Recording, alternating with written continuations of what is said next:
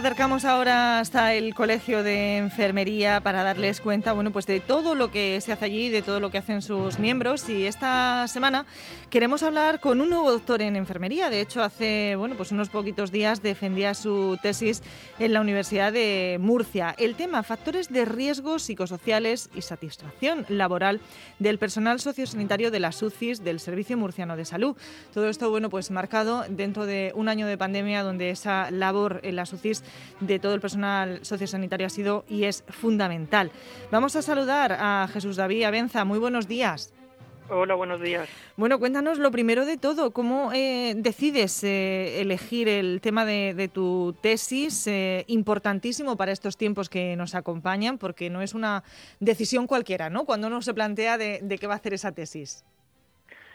Sí, pues bueno, hace años realicé un máster sobre prevención de riesgos laborales en el que el trabajo fin de máster trató sobre lo mismo, pero solamente en la UCI donde yo trabajo, la UCI del Morales Mesegué, y a partir de ahí pues sí que surgió la posibilidad de de intentar hacer el doctorado y sí que tenía claro que si hacía el doctorado iba a ser sobre esa línea de investigación que se ha hecho extensible a todas las UCI de la región de Murcia. ¿Qué conclusiones has sacado en esa tesis de bueno pues ese riesgo eh, sociosocial y, y esa satisfacción laboral entre, entre el personal? Cuéntanos.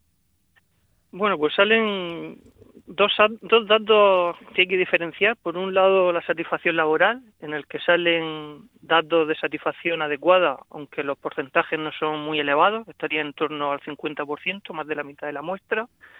Y en cuanto a los riesgos psicosociales, sí que hay datos más dispares, ya que, pues bueno, por la actividad que se realiza en UCI, la gravedad de los pacientes cuando ingresan allí, eh, en muchas ocasiones la las tareas diarias no son no, son todo lo previsibles que, desearíamos y, prima la, la, urgencia. Y entonces pues salen factores de riesgo con un riesgo muy elevado, por ejemplo, en cuanto a la exigencia cuantitativa, que sería el número de tareas que hay que realizar en el turno de trabajo, el ritmo de trabajo, salen también porcentajes de riesgo muy elevados, por encima del 85-90%, sale también la previsibilidad, sale también un porcentaje muy elevado, por encima del 95%, que nos da idea de el, tipo de, de, paciente, la gravedad con la que ingresan en estas unidades. Eh, tú precisamente, Jesús, que estás allí pues en primera línea, ¿no? En esa UCI del Morales eh, Meseguer, eh, cuéntanos un poco cómo ha sido pues también y cómo está siendo pues toda esta, esta experiencia y, que, en parte también pues se recoge, ¿no? En esta, en esta tesis. Bueno, tengo que decir que los datos de la tesis son anteriores a la pandemia. Lo que es el trabajo de campo de recogida de, todos los datos es antes de, de que se iniciase la pandemia. Y, y bueno, seguro que si este mismo estudio se hubiese realizado en, en, este año que llevamos de pandemia, los datos serían mucho peores, desde luego. Claro, porque a, nivel eh, personal, cuéntanos eh, esa experiencia de ese día a día, eh, que aquí, por ejemplo, en Onda Regional siempre tratamos de, contarle a los oyentes y, de que entiendan cómo es el trabajo de tantas personas como tú, personas desconocidas, pero que sois los que estáis ahí en esa, en esa primera línea. ¿Qué es lo más duro que ha resultado de todo este año? Pues si diferenciáramos pues por eh, las tres olas que llevamos de la pandemia, eh, yo creo que en la primera, sobre todo lo que teníamos era miedo, porque todas las informaciones que nos llegaban, eh, hay que recordar que nosotros en la región de Murcia la primera ola fue bastante leve y sobre todo donde mm, más pacientes y más sanitarios afectados fue la zona del norte y de Madrid. Entonces, claro, todas las noticias que, que no llegaban de allí eran muy malas, los pacientes eh, ingresaban con mucha gravedad y muchos sanitarios contagiados por la falta de, material.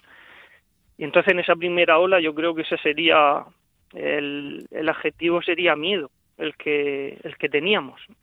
Y en la segunda ola que ya sí que nosotros aquí en la región de Murcia sufrimos más lo que lo que padeció toda la gente en el resto de comunidades en, la, en, esa primera crisis sanitaria que tuvimos, eh, fue tener que incrementar mucho las camas. Eh, ya aquí sí que los recursos sí que eh, eran eh, más adecuados y, no había que racionalizar tanto ni reutilizar tanto material en cuanto a EBIS me refiero. Y en esta tercera ola ya es cansancio acumulado físico, mental, pues eso, ya es, es un año y, y se va acumulando. Son muchos meses y se, se va acumulando. Eh, en esta eh, tesis de la que hablamos también, eh, parte de esas conclusiones es mejorar también, Jesús, pues el trabajo de, en enfermería y, de esta manera también pues la atención que se le da al, paciente, ¿no? Sí, bueno, sí tengo que decir que se abarca tanto al personal de enfermería, de enfermeros, enfermeras, auxiliares y médicos. Serían los tres estamentos que realizan su actividad eh, diaria en UCI. Y sí que los datos que salen más preocupantes con mayor riesgo eh, son susceptibles de mejora, claro está. Y, y una de las bases de la tesis es eso, ver los datos que salen más desfavorables para intentar mejorar. ¿Cómo se puede mejorar, Jesús? Pues la base de los riesgos psicosociales residen, todos los estudios indican que residen en, la organización, en el tipo de organización eh, de, la empresa. Eh, y, a través de la organización y la comunicación y el tener en cuenta y el intentar cuidar a, tus empleados es como se mejoran todas estas cosas. Luego, claro está que la relación entre compañeros y entre diferentes eh, estamentos sanitarios eh, tiene una gran influencia y el trabajo día a día. En ese trabajo de día a día, cuando eh, hablas con los compañeros, tanto de enfermería, eh, compañeros eh, médicos, ¿qué echáis en, falta también? ¿Cómo, ¿Cómo, sería ese día a día mejor? Pues claro, el día a día que tenemos ahora es el de la pandemia, que aunque si hablo por mí, incluso por con los compañeros más cercanos, echamos de menos trabajar como trabajábamos antes con pacientes de UCI normales. Porque el tener que estar trabajando con pacientes con COVID que requieren que cuando tú entras a los bosses te tengas que poner todo el EPI y vestirte entero con el calor que genera el tener que estar aprovechando los EPI al máximo para cada vez que te viste intentar eh, hacer el máximo de tareas posible es una situación muy incómoda de trabajo. Otra de las situaciones de, todo el personal que estáis en la SUCI son esas decisiones rápidas que se tienen que tomar cuando llegan los pacientes, ¿no, Jesús? Sí, sí, exacto esos momentos que son claves porque hablamos de, minutos para, muchas de esas eh, cuestiones. En otras eh, áreas, pues a lo mejor se tiene más tiempo y hay un protocolo, un, tratamiento establecido, pero eh, en ese momento, cuando entra alguien, pues la rapidez, la inmediatez y las decisiones son fundamentales. sí, las unidades de cuidado intensivo no, se, no dejan de ser eh, un servicio de urgencia y de, emergencia y en el que muchas veces eh, la rapidez con la que tú actúas en ese momento de ingreso mm, eh, va a ser decisivo para cómo ese paciente encare esa recuperación.